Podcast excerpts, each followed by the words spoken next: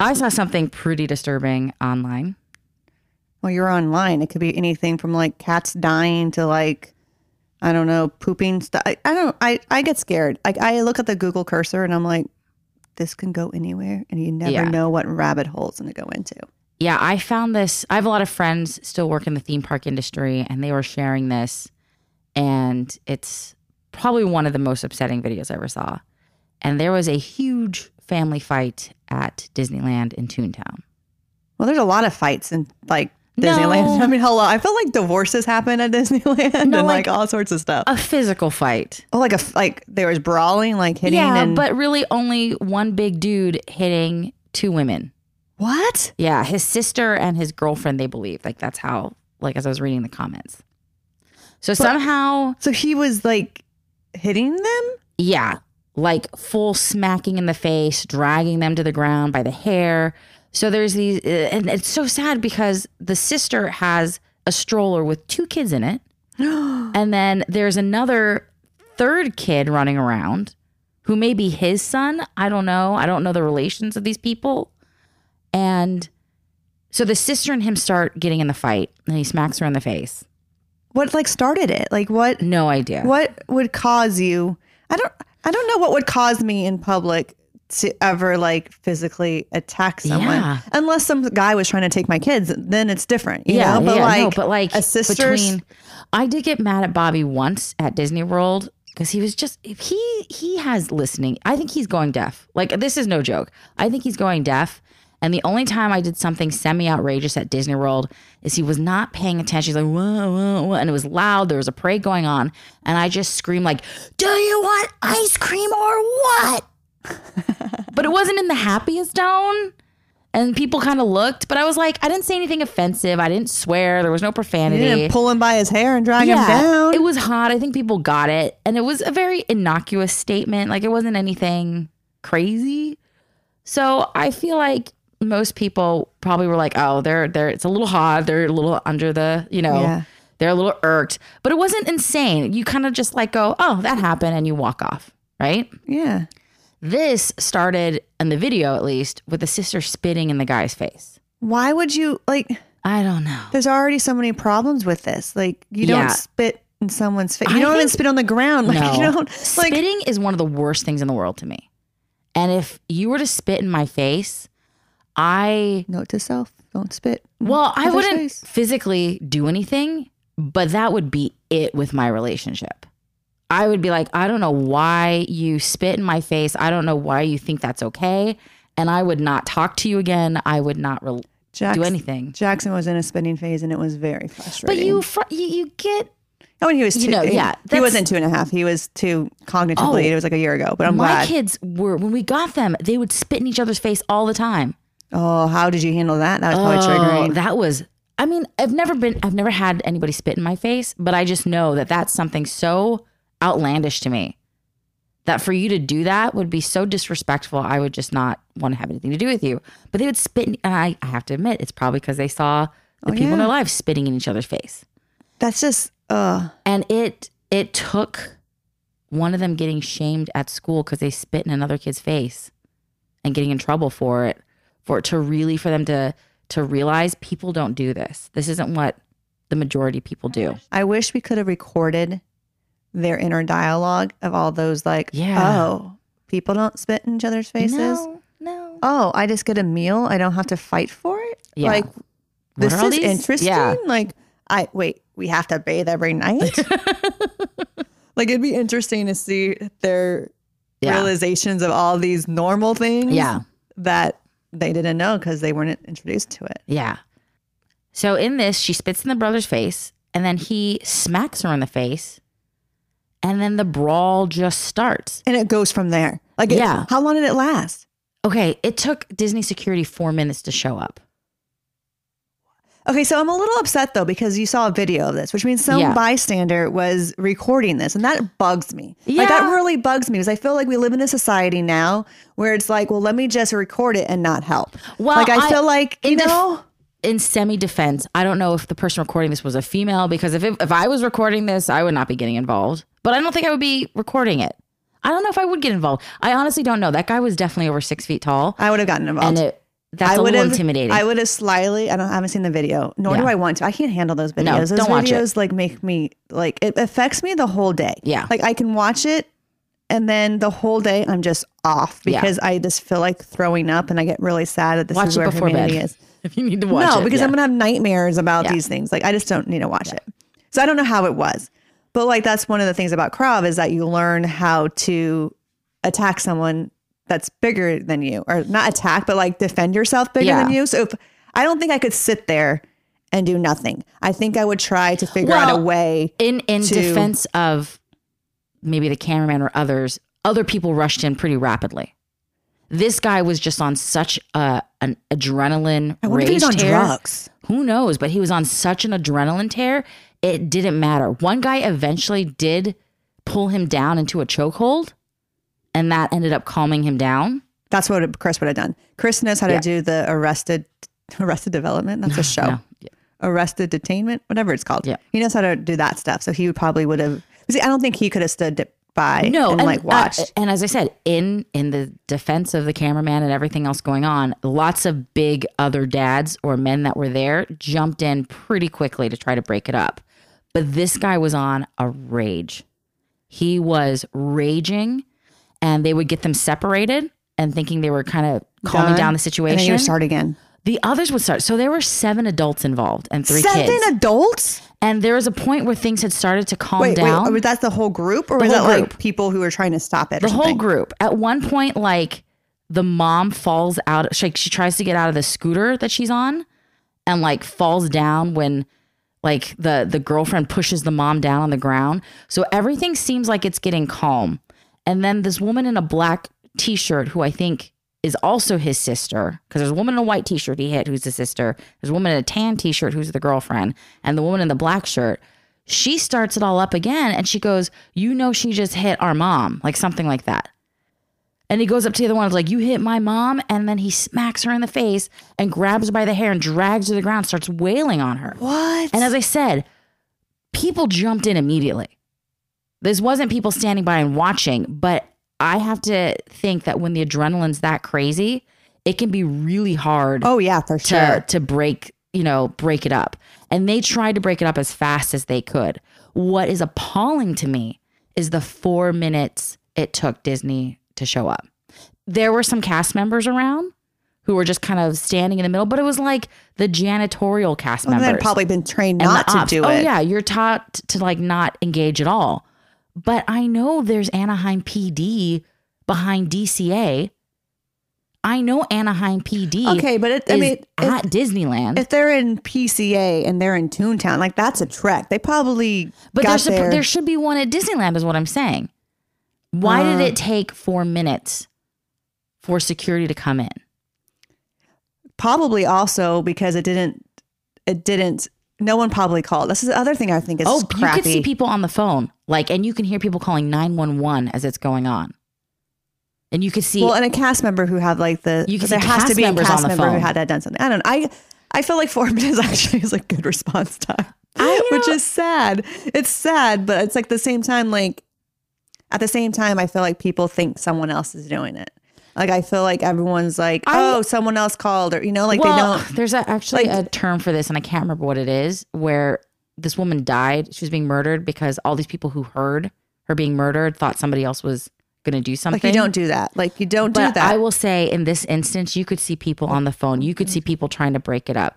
I think it's appalling that it took Disney four minutes to get there. I'm giving Disney some more grace because I feel like who knows when someone called. I'm not people- giving Disney grace at all because I used to work there and I used to you work at Disneyland. You have a different response. I've seen them respond when a teenager, you know, steals a forty dollar shirt and they swoop on him immediately. But that's also an So- area. Well, I don't know. I don't know. I'm giving Disneyland a whole lot of excuses. I'm ge- definitely giving Disney. I'm like, well, that's not an I area of stealing, and that's they. not a. I don't think for for as much as the the what is it called? Bobby says the safety theater. I think it's what it's called, where they make you check your bags and do all of this stuff to get into the parks. Oh, Chris and Bobby could talk about that for years. I mean, it, for all of this show of like, oh, we're keeping you safe, we're keeping you safe, for something like this to happen for four minutes, It's a lot. That's not that's not appropriate. And I think Disney needs to be held accountable because there are other children around. that would be scarred. traumatizing. Yeah. That is Can definitely traumatizing. I cannot even fathom. Like this is why it's terrifying to me. What if my kids had been there and seen this what they had witnessed before? That would have ruined Disneyland for life for them. There are other kids who now they're going to have to have their parents explain to them why sometimes men hit women and Uh-huh. why things happened. It- you just look at this whole situation that was a mess and you go, Disney, this is not you you need to reassess this situation. Maybe you need to have more undercover security in areas, That would be wise. You know, but whatever it is, it was not good enough. It was not fast enough and the response time was highly lacking. I don't know. I'm still giving them grace. Uh, You don't need to give a billion dollar corporation grace. But they're also not going to be perfect. Like they're run by humans. Like there's only a certain amount of fastness that they can do and a certain amount of things they can train for. And you know, like they still, it's a lot. It's a lot for I've to be able to. drunk people at DCA get picked off super fast. I've mm-hmm. I've I, was on a ride with one that was horrible, and by the end of the ride, there was a security person waiting at the end of the ride to pull him off. Yeah, who knows? Who knows? I oh. know, I know from working there. That is true. What I I just think- I, I I think about this and I think about what my family would do, and I'm happy we do Krav. Like I think Well- Chris would have been able. Like I would have. Chris would have been like call nine one one. And then I would have been calling 911. I would have told the girls to go get a cast member and tell them to call But the Patty, thing. Like that's I what I'm saying.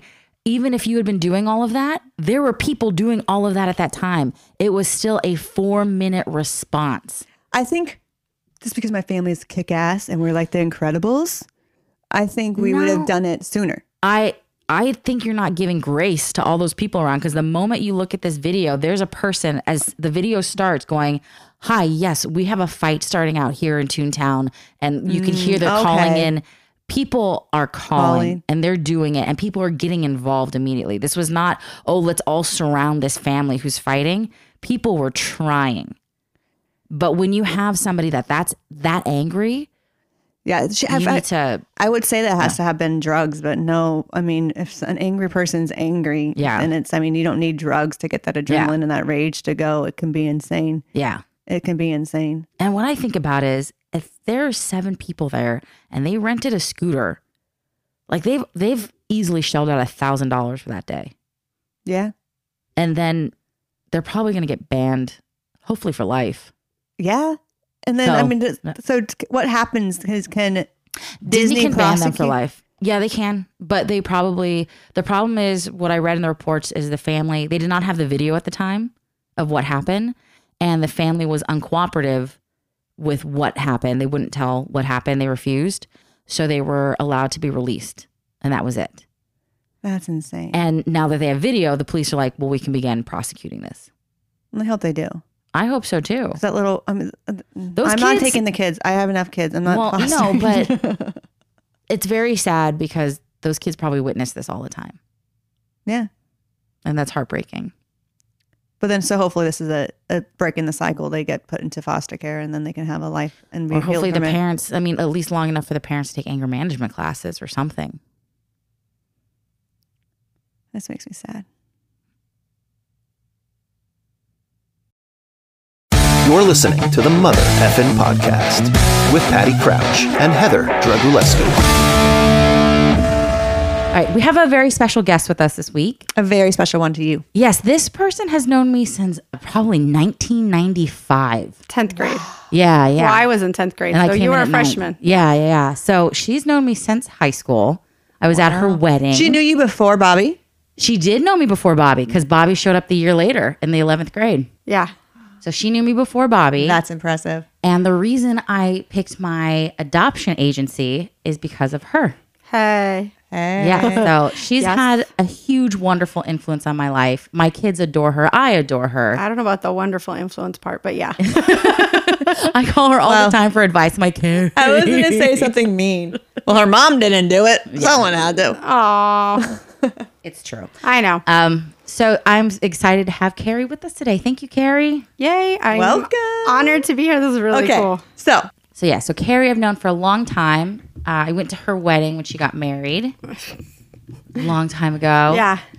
And uh, I think we got married about a year later after you. Yeah, and then I went to your party Yeah. And I got a lecture from Miss D. Did you really? that why didn't I invite her to my wedding? And I was Oh like, girlfriend, I sent it to the school. It's not like I had your personal address. She's like, well, if it was big, I would have been there. I was like, it was big and you weren't there. yeah, Ms. D was our counselor. Counselor. counselor. Yeah. And she was psychic. Yes. She held my earring once and told me that the boyfriend I was seeing at the time was not my life partner. And then was right. I married somebody else. But at the time, I was like, She held my ring and she said that Bobby and I were going to be together forever. So. no, she yeah. did? Yeah. She's like, but know you're going to have to learn to give him the reins. Oh. oh, I haven't learned. No, Oh, I you do all the time. What are you talking about? When it comes to comedy, I'm like, can you just take care of that for me? That's not giving him the reins. Sure it is. Mm, all right. All right. He can reign free on all the tech stuff he wants. Oh, let's just have a, a podcast on all the silly, crazy, dumb things we did in high school. Oh my gosh, too many. How soon after you got married did you get pregnant? So we were married October 98. Mm-hmm. And then 2000, maybe, I don't even remember So what. you got married young too. Yeah. Yeah. So my my husband and I had been dating for two months. We were sitting around and was like, "Hey, wouldn't it be cool if we got married?" And then the nerd that I am, I'm like, "Let me work this out financially." And I like started writing down what the, our salaries were and how much a wedding dress would be. and I was like, "We can totally afford it. Let's do it." And that's how we decided to get married. Yeah. And we got married. Hold on. Time out. Time out. Yeah. Time out. Okay. So you're dating this guy for two months. Did We you all thought it was a little beforehand? crazy. No, everybody thought I was pregnant. That was Yeah. that was the first thing. Yeah. Did you meet him in college? No. No. Okay, so more context. Let me back up a little farther. I had met him in like 10th grade. I had met him. He was my, at the time, best friend's friend. And so, and that was back when like three way calling was cool, when you'd be like, Oh, yeah, hold yeah, on, let yeah. me call my friend and patch him in. So the three of us would be on the phone, like talking and just being silly. Yeah. And I remember hanging up and then talking to my best friend, like, hey, he sounds really cute. I want to meet him, right? Because you're like 16 and stupid, Yeah. right? Um, and she's like, oh, he's not your type. I'm like, She liked him. no. She's like, he's not your type. He's fat. I was like, oh, okay. All right. And then like a week later, I went to summer camp and then I met my, like my high school sweetheart who I'd been with all that time. And then um, after I graduated, we kind of fell back into each other's lives through my best friend. Okay. And we were like inseparable. We were always hanging out, like a whole little, our squad. Yeah. We Okay. would go, we were broke. We had no money. So we'd like Were you go. part of this squad? No. No. No. I was Because- already in San Francisco by this point, I think, with Bobby. yeah. And because it was a magnet school, we were all over LA. Yeah. So, So, I like- lived in the valley. She lived in Huntington Park. I live in Huntington Park. So Yeah. it's like south of downtown. Okay. Um, so our little squad would like go play poker in the park at like eleven o'clock at night and drink like the fake alcohol you could buy at the ninety nine cent store. They looked like Capri Suns, but they were like slightly alcoholic. Yeah. And we that's like we were totally broke. Like a hot date was three dollar theater and Taco Bell. And so we were like essentially like best friends. And then Yeah. we just kind of I my boyfriend and I at the time kind of drifted apart. We broke up and here came my current hubby. And so we had known each other for a while. But yeah, after two months, we're like, let's do it. Let's just do it. It'd be so cool. Oh my Yeah. God, let's just do it. And how old were you? Uh, I was 18. yeah. And I had just, and I felt really bad because I had just told my previous boyfriend, I'm not ready for a serious relationship right now. and then I'm I got ready for a serious relationship. I'm gonna get married. I'm going to get married because that's like not serious at all. we thought it was all a little crazy. But e- even back in high school, Carrie was known for being pretty level headed. Really? I think so. Ah, 18 years old saying Well, you're I saying yes because you want to and because you're in love. No. You're saying yes because financially No, I mean, we, we were in love too. I loved him. I loved him, but it was like, can we afford a wedding? We're like dirt broke. Yeah. So we did. Yeah. Okay. It was So we decided to get married. It wasn't like this big proposal. It was just like, hey, wouldn't it be cool? So we told his parents first. We like walked in the living room. We're like, hey, we're getting married. And my mother in law was like, oh my God, you're going to be rich. And I'm like, no, I'm not that kind of white. I'm like the poor kind of white, like the like the the the not rich kind of white people. So my husband's Puerto Rican and Guatemalan. Okay. So my mother-in-law thought, "Oh, white girl, rich." No, no.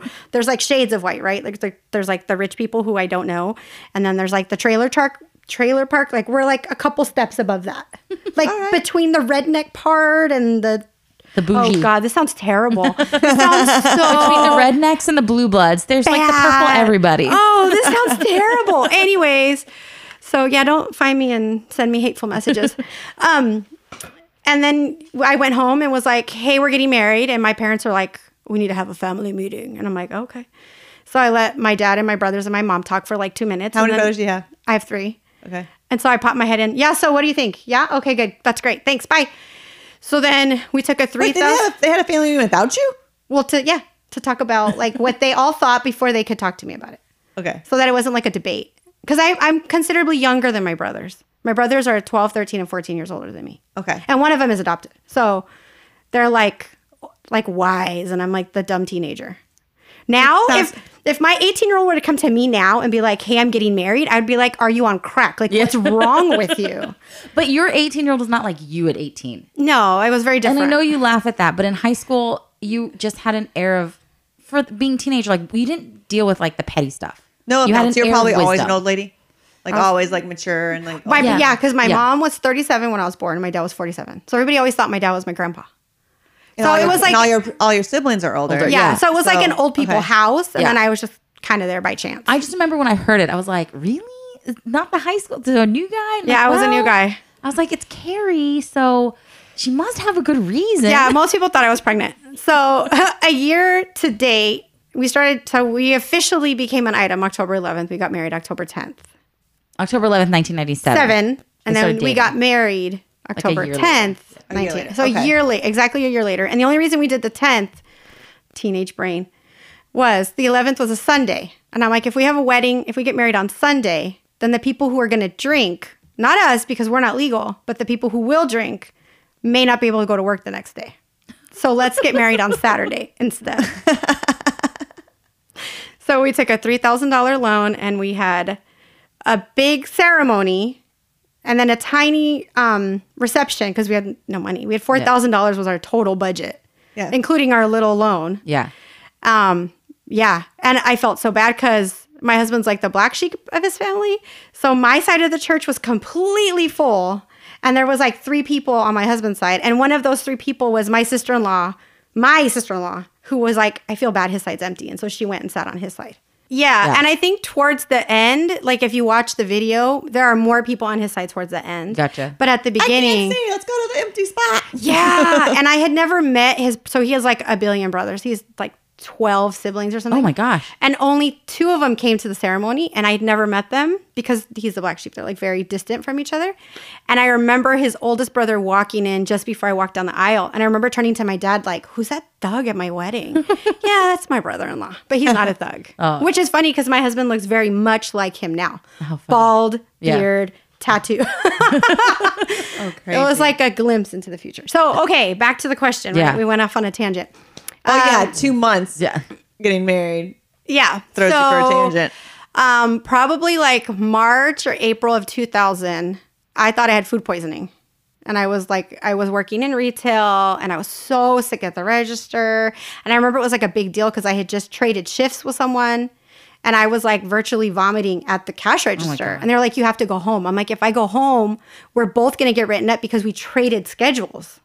And I'm essentially abandoning somebody else's schedule. Yeah. And my manager was like, dude, you're like throwing up on the register. You have to go home. And I did get written up too. Oh no. Even though I refused to go and my manager, I mean, we both got written up anyways.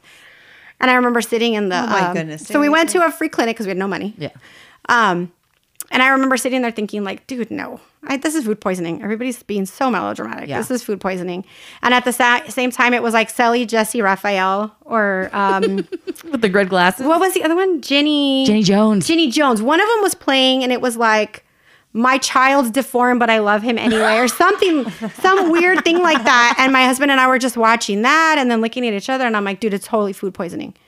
And I went in and I took the the little dip test, and they're like, "So you're pregnant?" And I was like, "No, I have food poisoning." Oh, and they're like, "Girl, you're pregnant." I was like, "No, it's food poisoning." And she like pulled out the test and was like, "Do you want to keep it because you're pregnant?"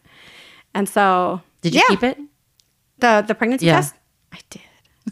I did. I kept it, put it in a Ziploc bag. Yeah. She's very have it? sentimental. I might have it. She's very. You're like me. I have all of our infertility like syringes still. that I don't have. I'm sentimental is a nice way Yeah. of saying that I'm a, a hoarder. I'm sentimental. I I'm like gonna that. say that now instead of I'm a hoarder. Yeah, I'm I'm, sentimental. I'm sentimental. I find the value in everything, even It a 20 year old. joy. Yes, it sparks joy. Totally sparks joy. Although I don't know where it's at. But yeah, um, and so uh, we were working. Well, I was working. We were going to school. I actually had two jobs at one that point. Um, and I remember going for the glucose test, where you have to drink that nasty orange stuff. I don't know. I never heard it. Oh, No, she's she's been infertile, and I've never tried to get pregnant. Okay, so there's this test. My bad. Sorry. That was Oh, no, I don't know insensitive. that That, was insensitive. So bad. So there's a glucose test. You have to take it like six months. It's like this jar, this like little can of like an orangey soda thing. It's the worst, grossest thing ever. And it's supposed to either spike your blood or do something to your blood, and then they draw your blood to see if you have gestational diabetes. So they give you a whole lot of sugar to see if you have Yes. diabetes. That sounds Yes. very counterproductive, but Yes. science is interesting. So I drink this nasty thing and I go in, they draw my blood, and they're like, okay, let's see how baby's doing. Let's check his heartbeat. And we're laying there and there's no heartbeat. And I knew immediately. I was like, babe, babe, something's wrong. And I'm like, what's going on? Why is there no heartbeat? And the doctor's like, oh, he's just, you know, he's like in a in a bad position. I'm like, mm, there should be a heartbeat there. And it was kind of frustrating to me because maybe the the visit previous to that, I had told him, the doctor, like I don't feel the baby moving. I think he should be moving now. Doesn't don't they start moving at like five months? Like I should feel something. And I just feel empty. And he's like, Well, clearly you're not empty, you're pregnant. And I'm like, I don't have another word to explain it, but I don't feel how pregnant women talk about being pregnant. You know, I Yeah. yeah. So how some- far along were you at at- when you Six taking this? months. Six months. Okay. I was six months, and so um, no heartbeat. They he had passed. They didn't know at the time. They couldn't figure out what was going on, and they were like, "You need to deliver." And I'm like, "I want to go home." And they're like, "You can't do that because you know you can like develop sepsis and you can die and all this other stuff." And I was like, "Okay, well I have to call in sick to work." And they're like, "Well, can't somebody else handle that?" I'm like, "Dude, you don't know my job. Like you, ha- I have to call in. I'm gonna get written up for this. I'm gonna get written. I already have one, so let me just because I was puking for this child. Yeah. So um, I called in and I told him I'm not going to be in. Uh, I had a miscarriage. I might be in tomorrow. Oh and my the God. doctor looked at me like, dude, what is your problem? And I was like, I've never had this before. I don't know what I'm doing. And my store manager was like, no, you're, we're going to give you some time off. Call me in a couple of days. And I was like, okay. Um, and so we went straight to the hospital. They induced labor and I delivered. He was breech. Yeah. I delivered because I thought I had to go back. I was like, I have to pee. And the nurse was like, Well, you can't walk. And I was like, What damage can I do? right? Like he's he's already not there. And sure enough, I delivered like in the toilet and had to like waddle back to the bed and climb my back in and stuff. Oh my goodness. And my mom was there. And so I remember my mom peeked and she was like, Oh, I know what it is. And I'm like, It's a baby. She's like, No, it was the umbilical cord. And I was like, Oh. Oh.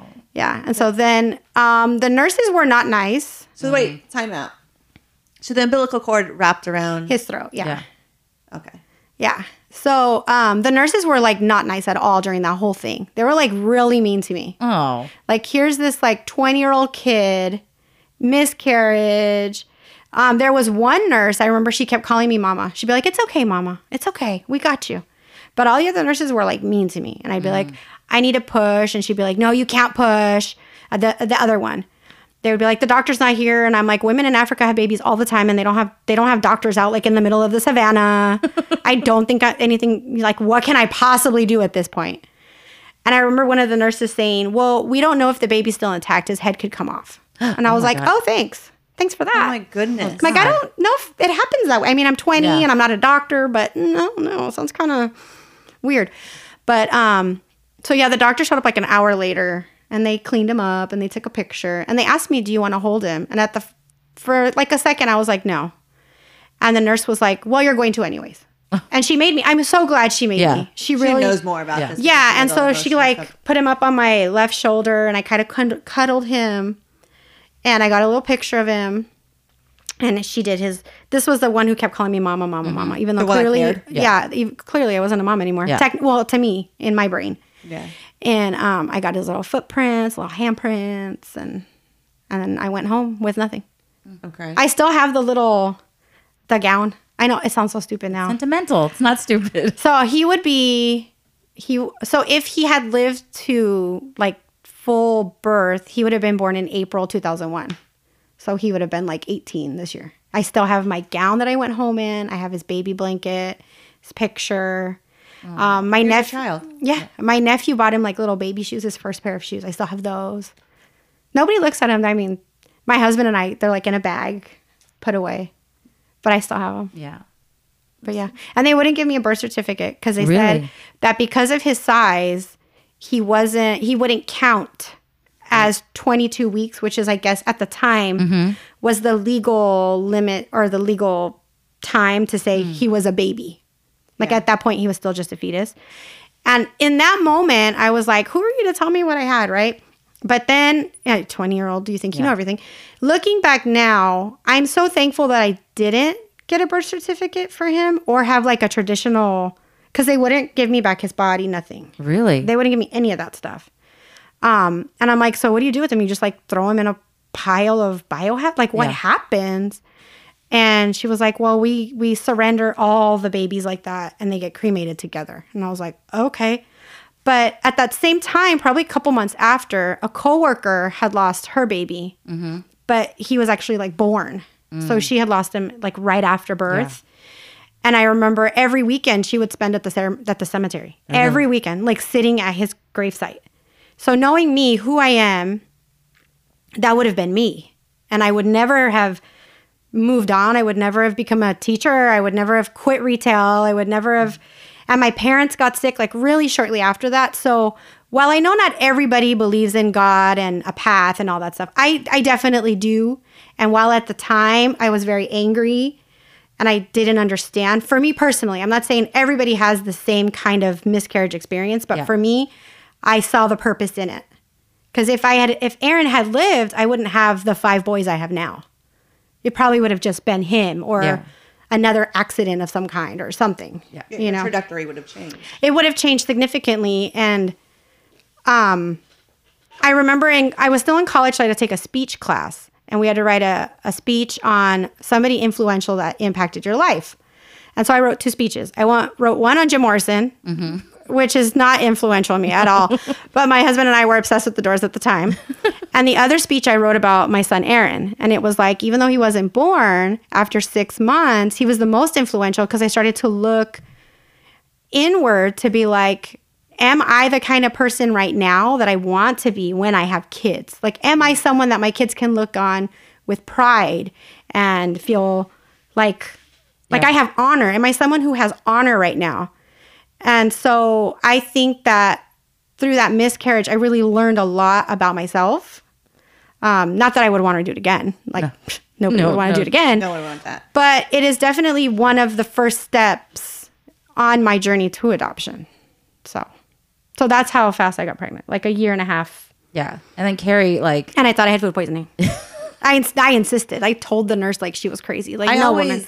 like my friend Kendra and I have a fight all the time. Not all the time. 'cause We don't talk about it all the time, but about how I feel like I've been blessed that God's never made me pregnant because I couldn't imagine having that The loss. the loss. Like that's a hard loss. Like that's Oh, yeah, no, a the- loss of a child that you're growing. That's intimately what your body was created to mm-hmm. do. Mm-hmm. What you're you had this dream, this physical child Yeah. growing inside you. That's taken away. Yeah, I felt like that's a failure. Huge loss. I felt like a failure. Like I didn't give him the right home, and it affected my husband more for, profoundly than me. Um, Really? Yeah, my husband took a deep dive into. Huh? Funny, we were talking about meth earlier. He took a deep dive into meth for about seven years. Woo, that's not. That's a deep dive. Like Yeah. a deep dive. I mean, the like we were story of- broke. I don't even know where he had money to do. He's like, I had a two hundred dollar a day habit. Um, Dude, where'd you get two hundred dollars from? Like, I didn't even have a dollar for lunch. like, I ate Yeah. Cheetos and sour cream The- at work for lunch every day. Where were you getting money from? I mean, that's like forever ago. But yeah, the story of Carrie and her husband and your husband's kind of redemption into who he is now. I mean, he's a great dad. oh, he is a great dad. He's an amazing dad.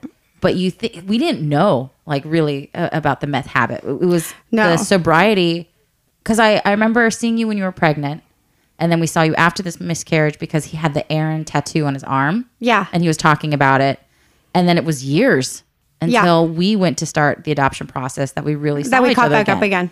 And I did not know anything in that. Oh, time. we were so my way of dealing with loss for me was a deep dive into work. So I just your addiction and your, your my thing was. I'm just going to be busy. Yeah. And so I was going to school like not even full time. So full time is like 12 units. At one point I was taking like and one semester I had 24 units mm. Wait. because I was like I don't want to be home. I don't want to deal Yeah. with the craziness that's at home. And then my dad was my dad had one of many many many strokes. My mom developed brain cancer in that time. Um, my father-in-law de- um, developed dementia, and my mother-in-law has um, paranoid schizophrenia.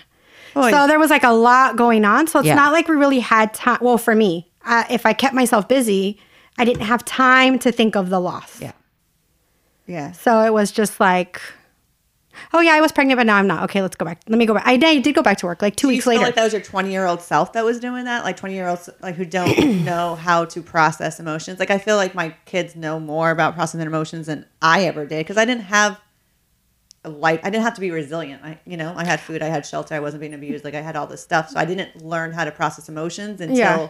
I hit real things when I was older. Well, okay, when I say we're broke, I mean we were broke like for us, but we I've always been blessed. We've lived with my mom my like uh, forever. Yeah. So it's not like we were starving. Yeah. My mom So was it more your 20 year old self not processing through it? Um well when my dad died after shortly after that, I did the same thing. I went I went I went right back to work again.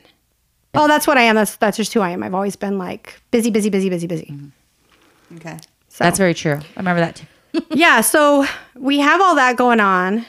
And then I finally start teaching, and our oh, you didn't even ask a question, but I'll Go just. I'll just keep going. Um, my benefits through work were about to change, and so that was two thousand, maybe the end of two thousand nine ish. No, maybe two thousand ten. I don't remember. So infertility treatments were covered until January first of the following year. It was going to go to 50% coverage. And so um, I'm like, it's now or never. Let's just, let's go. I think it was 2010 because I, I remember telling my husband, like, dude, we've been trying for 10 years. It's not happening. Um, I don't know how you did that. Did you like actively try or just like, Like- we're not doing anything. Let's see what happens. yeah, like that. But then right before infertility, I, we made a concerted effort, like, let's try. Okay. Like, I'm going to check my basal temperature and I'm going to monitor my period, like all that stuff. Yeah. Even though I still don't, I don't even think I knew what I was doing at the time. I always think I know more than I do. And then looking back 10 years later, I'm like, God, I didn't know anything. Why did anybody, li- why did they too. listen to me? I don't know what I was talking about. So we did make a concerted effort to try. And then, um, so the benefits were about to change. So I was like, it's now or never because we're not going to be able to afford it after this.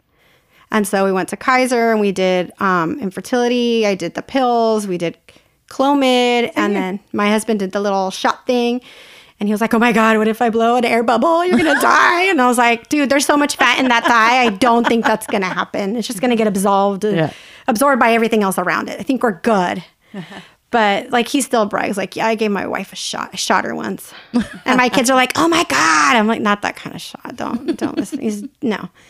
Um and uh so we were so in that time too, you know, they do like all the tests. Like they check your hormones, Yeah. they check your this, they check your that.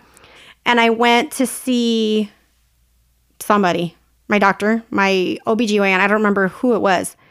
We were sitting down and he was like, So we pulled your hormones and you have elevated prolactin. Do you know what that means? And I'm like, Oh, yeah. When I had my son in 2000, I continued to lactate for three years, even though I wasn't Oh breastfeeding. gosh. And he was like, Why weren't you breastfeeding? I'm like, Because my son died. And he was like, and you lactated? I'm like, uh huh. He's like, were you pumping? Were you? I'm like, I would take a shower, get out, and just leak for Oh like gosh. three years. I'm like, it finally just kind of stopped on its own. And he was like, oh, then that would make sense that you have this elevated prolactin level. Um, that could be, Okay, time out. you didn't once think like, huh, two and a half years later, I should probably get this checked I out. did get it checked out. So I Okay. went to a free clinic and I told the doctor, like, hey, this is happening. And the doctor, that doctor told me two things. She's like, you're really stressed out. It could be stress, or it could be a tumor in your pituitary gland. And she's like, but considering your age, and then secretly in the back of her head, considering you have no insurance, Yeah. um, I think it's just stress. And I'm like, oh, okay, Okay. you're my doctor. I trust Okay. you. Okay. Yeah. My free, my doctor at the free clinic I've never seen before. I'm totally going to believe you because, because. And so uh, my new doctor, like fast, fast forward back to 2000, whatever. Um, he's like, so you have an elevated prolactin level. Okay. That could be why it is. We don't know. And I'm like, well, what could cause prolactin level increase? He's like, it could be stress, or it could be a teeny tiny tumor in your pituitary gland. And I'm like, okay.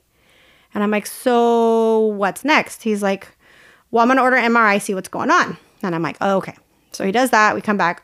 Go look, you have a teeny tiny tumor in your pituitary gland. I'm like, okay, let's get that treated. And he's like, well, if we treat that, then you can't do infertility because the medication for the tumor causes birth defects. Okay. And so for him, it was like, we can do it, but it's going to delay your infertility. And then I was like, or infertility treatments. I'm like, but January 1st, my infertility treatment coverage changes and I won't be able to afford it anymore. And he's like, so what do you want to do? I'm like, let's just do infertility. I, that, I mean, this is the only option I have. Like, I have Yeah. six months left of coverage for this. I've had that little tumor apparently forever. It's not doing anything to me. But just, you know, going. I'm not Yeah. just keep anymore. going. Yeah. Go. And so we did um, the pills, the really invasive little ultrasound sonogram Oh, yes. thing. The dick one. Yeah, that was yeah. Um, we did the shots. We did artificial insemination. Uh, I don't know if this is TMI for your your listeners, but I remember during one session of artificial insemination, the nurse was like, "Ooh, that was easy," and I was like, "I like to think that I'm not easy, but you know, I've only been with my husband forever."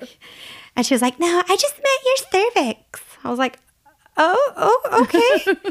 I think that's a compliment. I'm not sure, At least but he had a girl, I this old lady, and I was like, I'm actually getting impregnated by an old man. This is very disturbing at the present moment. yeah, it was kind of yeah. So that didn't work, and How many our rounds did you do? uh, I think I did three, three or four. I don't, I can't remember at this point anymore. Okay. Um, and so I was going to school at the time, and I started my master's program. So it must have been like 2009 because I think I finished 2000. I don't remember, but I remember being devastated. So I was, I had just gotten out of class. I went to the bathroom. My period started, and I was like, it didn't work again. I suck. Yeah. And so, again, I know not everybody believes in God and his path and all that, but I remember walking from my car or to my car from class, just praying, you know, it's not working. God, I'm trying my way and it's not working. Tell me what you want me to do. Oh, and while you're at it, make sure you, I put my parking pass in my windshield because I can't remember if I did that. and so I just remember like almost a mantra like, Yeah. tell me what you want me to do. Please don't let me have a ticket. Tell me what you want me to do. Please don't have a ticket because I can't afford it. And just all the way to the car. And it's like, if you've ever been to Cal State Long Beach, like it's a pretty far walk from Yeah. like the top of the hill to the parking structure. And I remember I got in the car and I turned it on and Did you get a ticket? I did not get a ticket. Sweet. I turned it on, and on the radio was a commercial for an adoption conference. Oh. That was like 15 minutes from my house. And it was like that weekend. So, previous to this, like a couple weeks before that, my husband had just had surgery. So, more context. My husband was, both of us were morbidly obese at one point during this whole journey because, mm-hmm. you know, I'm an emotional eater and food mm-hmm. tastes good. So I eat for like every emotion, right? Yeah. If I'm That's me. sad, if I'm depressed, If I'm bored. if I'm bored, if I'm happy, if it's like a good thing, like Yeah. any kind of emotion. If I'm awake and I'm having any kind of emotion, I'm like, ooh, let's eat, right? So we're both morbidly obese and we start hitting the gym. So he loses over 100 pounds. So they give him a paniculectomy. They gave him a tummy tuck. Mm-hmm, it was covered. So he's got like 50 staples across his stomach, two pumps. And I'm like, babe, there's an adoption conference this weekend. We have to go. and he's like, do they have comfy chairs? and I'm like, it's a church we've been to. I think they do. He's like, okay, let's go. So he goes like staples, pumps, Oh my god. everything. What a sight. Oh, Yes, it was so crazy. And then there were like booths set up at the back, and I got information from three different agencies. And then, So going into it, I was like, I'm only going to adopt because this is an adoption conference. I'm mm-hmm. only open to adopting. Infertility hasn't worked. The last time I was successfully pregnant was when I was 20 and fertile, you know, Yeah. because clearly you only get pregnant when you're like 14 Sure. and on crack or no, that was wrong. Don't leave that the in. Don't leave that in. I, I they already know my kids' sto- parent story, so Chris and I tried in the back of his seat because we're like, maybe it'll work. you know. yeah, my friend had uh, a coworker had like nine kids, and she kept giving me advice. She's like, "Okay, so you have to get really drunk and then do it." And I was like, "Why would that work?" And she's like, "I have nine kids." I tried that. I fell asleep. It didn't work. it didn't work. I got in bed and was like, "Okay, come back, okay," and I, I was out. that was when I was drinking because my dad had just died. So I don't drink anymore. Not often, like every now and then. I'm gonna sound bad. You are gonna sound get like emails like, "Dude, that No. girl is terrible. Don't No. bring her back." Um, Well, if we got emails either way, that'd be great. So So uh, I was like, yeah, no, we're only going to do adoption. That's it. No, just adoption, just adoption. We're not open to anything else. No, no, no, no. Do no. you are? Did you know anything about fostering or anything no, like that? no, But you said your brother was adopted. not like legally or officially. Ah, So my brothers in high school had a best friend who, um, and this is the version I've heard over years. So I don't know how accurate it is, but he lived in a difficult home situation. And he stood up to his mom once about something. I don't know the particulars. Each time I've heard the story, it's something different. So she kicked him out. He had nowhere to go. My brothers brought him home. And I was like three or four at the time. And then he lived with us until he got married and moved out. So in my head, it was this is my brother. Yeah. He lives in my house with my brothers. He's my brother. yeah. And um, That's how it is in my on Chris's side of the family too. yeah. And so he, the only dad he's ever known is my dad. Mm. So like he called him Pop and he's like in my parents' will. So mm. as far as I'm concerned, he's my brother. Yeah. Yeah. But like legally and stuff like that, nothing. But um, so we got three agencies and we went with the first one that I signed up with. No, they were the first one to call. Mm. So they called me first. Yeah. and they were like far away. It was like an hour drive each time. And I should have known the minute we got there that we did not belong because they were like all, what do you call them? Like white collar when they have like Just hoity toity. hoity toity, all white, right? So remember I told you my husband's Puerto Rican and Guatemalan. Yeah. The community I lived in, my have lived in my entire life is not white at all. It's primarily like 90% Mexican. Yeah. Yeah. My kids real fit, like fit in really well when we go visit you. Yeah, I know. It's perfect. And so, and they're like rich. Like they're wearing, like one girl had those red bottom shoes, Louboutins. Louboutins. she like had those. And I'm like, girl, what the hell are you doing here with some How $500? she making at that agency? in my head, I'm like, girl, someone's got to steal those shoes. What are you doing? Right. Um, and then on the application, there it, it has like all these questions, right? You know, like all these Yeah. really personal questions, and it said um, drug use, and I put a post-it. Would like to discuss. And so we keep going through the all the training, and they're teaching me about quote unquote crack babies, which I already didn't like. I told my husband like, I am a teacher. That is not how we talk about kids. We do not put their disability first. We use people first language. And he's like, uh, what would you prefer they call them? I'm like, I don't know. Babies previously exposed to drugs, you know, but crack babies, that's just like, ugh. Yeah. I don't know if I want to work with someone who calls babies that. I'm like, but whatever. They called us first, and they took us. And then one day they call us. So they do the little interview part, and I guess they finally got to the post it that said, Yeah. we'll discuss.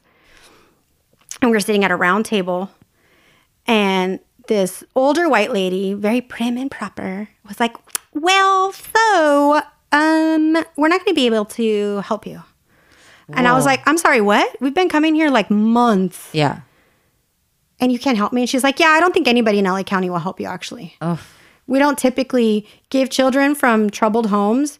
We don't usually place them in troubled homes. I'm like, my house, my house is my home's not troubled. Like we're good. Like Yeah. we've been married a long time at this point. He had already been sober for a while, yeah. How many years? uh, Like three, four. three or four, maybe, Okay. maybe three or four. And I was like, no, we're good. My husband was like, I'll take a drug test right now if you want. Like we're good. And she was like, nope. And I bet you nobody in LA County is going to want you.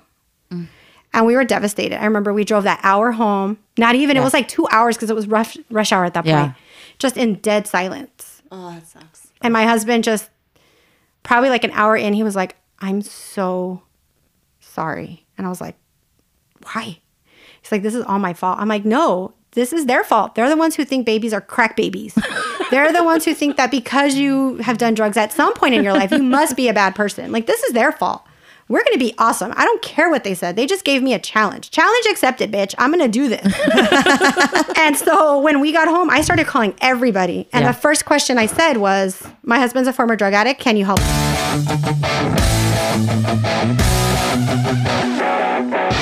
The Mother Effin Podcast is hosted and produced by Patty Crouch and Heather Dragulescu. Subscribe to us on Apple Podcasts, Spotify, Anchor, or wherever you get your podcasts. And don't forget to visit us online at mothereffinpodcast.com.